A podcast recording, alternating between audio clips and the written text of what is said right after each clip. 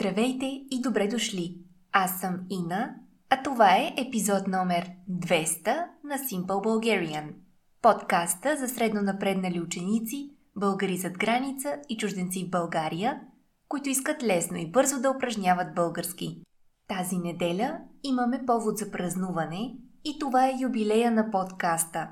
Това са 200 епизода, които създадохме заедно – винаги съм ви била благодарна за обратната връзка, която давате. Радвам се, че съм полезна и че можем заедно да правим подкаста по-добър и интересен за вас.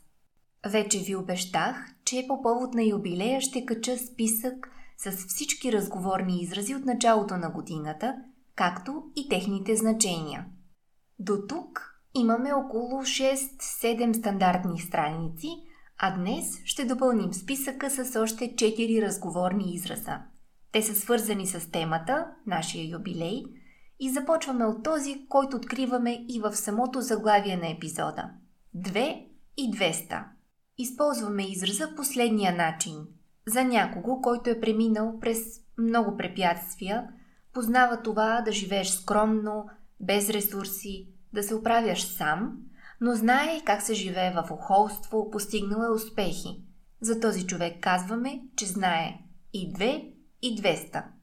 Буквално значението на израза се дължи на факта, че такъв човек би могъл да изкара месеца из 2 и с 200 лева, познава стойността на парите и не се превъзнася. Избрах този разговорен израз за заглавие на епизода на първо място, защото го харесвам – и на второ, защото в него откриваме думата 200, колкото са и епизодите до тук.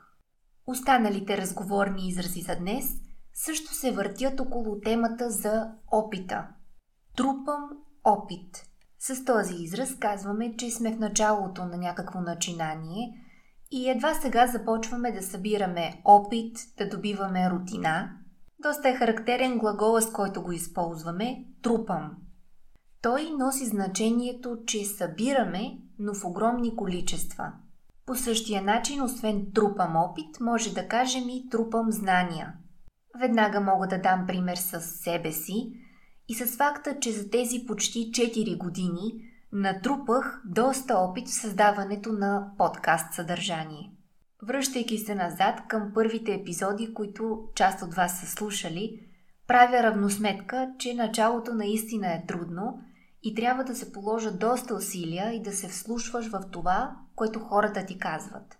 Крайна сметка от началото до сега целта ми винаги е била да създавам съдържание за хора, които обичат българския, нуждаят се от него и полагат усилия, според мен не малко, да го изучават.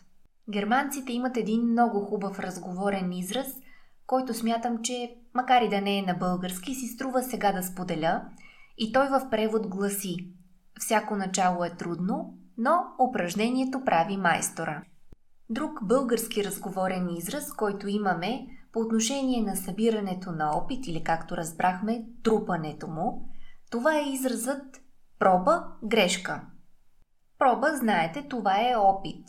С метода проба грешка Обясняваме факта, че някой път не знаем как да разрешим някакъв казус, не намираме логично обяснение и се налага просто да изпробваме възможните неща. Така, първото може да се провали, но второто или третото може да се окаже верния отговор. Така че това е значението на израза проба грешка. Опитвам, докато не се получи. Буквално това беше и моята стратегия при създаването на подкаста до сега – защото всъщност, освен тези 200 неделни епизода, имаше и много бонус епизоди, видео епизоди. Това бяха различни странични занимания, част от които се оказаха успешни, други съвсем не. Знаете, че съм ви питала и в края на всяка година какво ви се слуша повече, кое хич не ви харесва. Е, всичко това е към метода проба-грешка. Последният разговорен израз за днес, който отново е свързан с трупането на опит и по-точно да се допитваме до онези, които вече са го натрупали. Това е израза не питай старило, а питай пътило.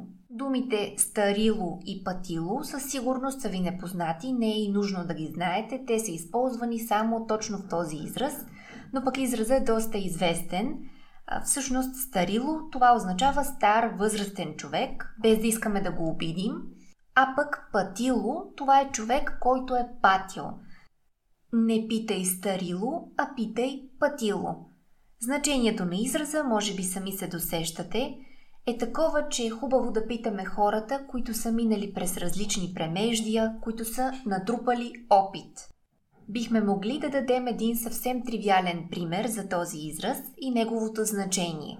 Да кажем, че има някаква организация, в нея работи менеджер, който е там от 25-30 години и един стъжант, който е там от 4 месеца.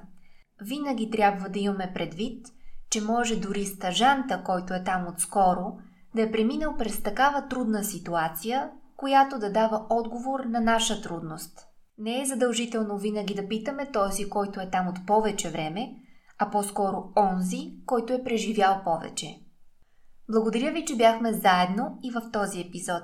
Ще се чуем отново следващата неделя. До тогава хубав ден, успешна седмица и чао-чао!